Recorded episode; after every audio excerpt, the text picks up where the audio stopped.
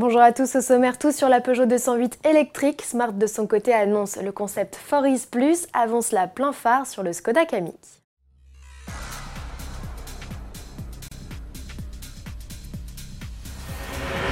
Et de 3, Skoda lance son troisième SUV. Le nouveau venu se nomme Kamiq, signification en langage inuit, qui tombe à pic.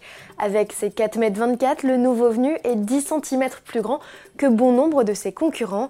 Comme son cousin, le Volkswagen T-Roc, il joue sur deux tableaux, mi-SUV citadin, mi-SUV compact. Le Kamiq profite d'une très belle habitabilité malgré l'absence de banquette coulissante et d'un volume de coffre correct, bien que sur ce point, un C3 Aircross, vraiment plus petit, fasse mieux.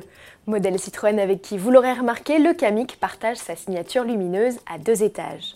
À bord, le SUV profite d'une planche de bord flottante, la même que sur la Scala, avec un écran tactile au centre de 6,5 à près de 10 pouces.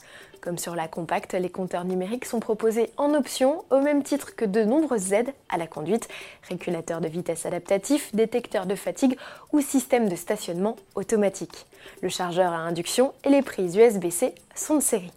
Fidèle à ses principes, Skoda agrémente le Kamiq de quelques équipements astucieux comme le parapluie dans la portière, les protèges portes à déploiement automatique, le gras-givre dans la trappe à carburant ou le bouchon réceptacle pour remplir proprement son liquide de lave-glace. Sous le capot, Skoda offre le choix entre trois essences et un diesel de 95 à 150 chevaux. Une version au gaz naturel de 90 chevaux est aussi annoncée. Le Skoda Kamiq devrait rejoindre les concessions en septembre.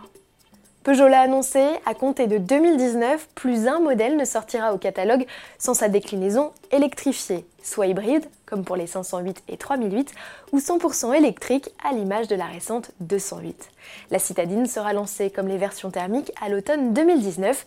Cette alternative zéro émission à l'échappement ne bénéficie pas d'un design spécifique, elle se reconnaît juste à quelques détails, les badges E bien sûr, mais aussi le maillage spécifique de la calandre ainsi que les lions subtilement colorés. Autre détail qui ne trompe pas, l'absence de sortie d'échappement et à l'intérieur des sièges à surpiqûre vert bleu ainsi qu'un éclairage dans les mêmes tons. La 208 électrique partage bon nombre de ses composants avec le DS3 Crossback e-Tense et notamment son bloc de 136 chevaux.